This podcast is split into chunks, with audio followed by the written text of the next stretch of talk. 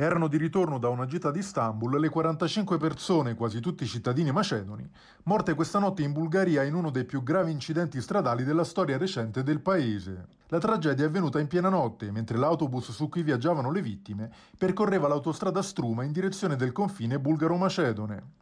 Ancora ad accertare le cause dell'incidente.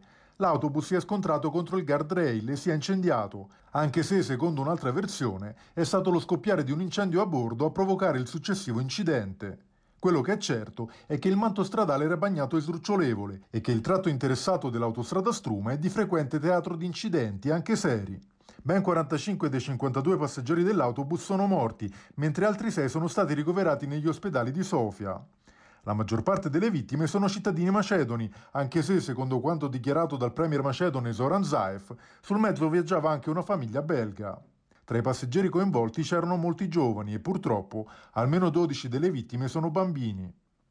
Immediate le reazioni da parte delle autorità sia in Bulgaria che in Macedonia del Nord, paesi attualmente in pessimi rapporti diplomatici a causa del veto di Sofia all'apertura dei negoziati di adesione all'UE di Skopje, a causa di irrisolte questioni storiche e culturali. La Macedonia del Nord ha dichiarato una giornata di lutto nazionale, mentre il premier bulgaro Stefan Yanev ha parlato di tragedia che scuote due paesi.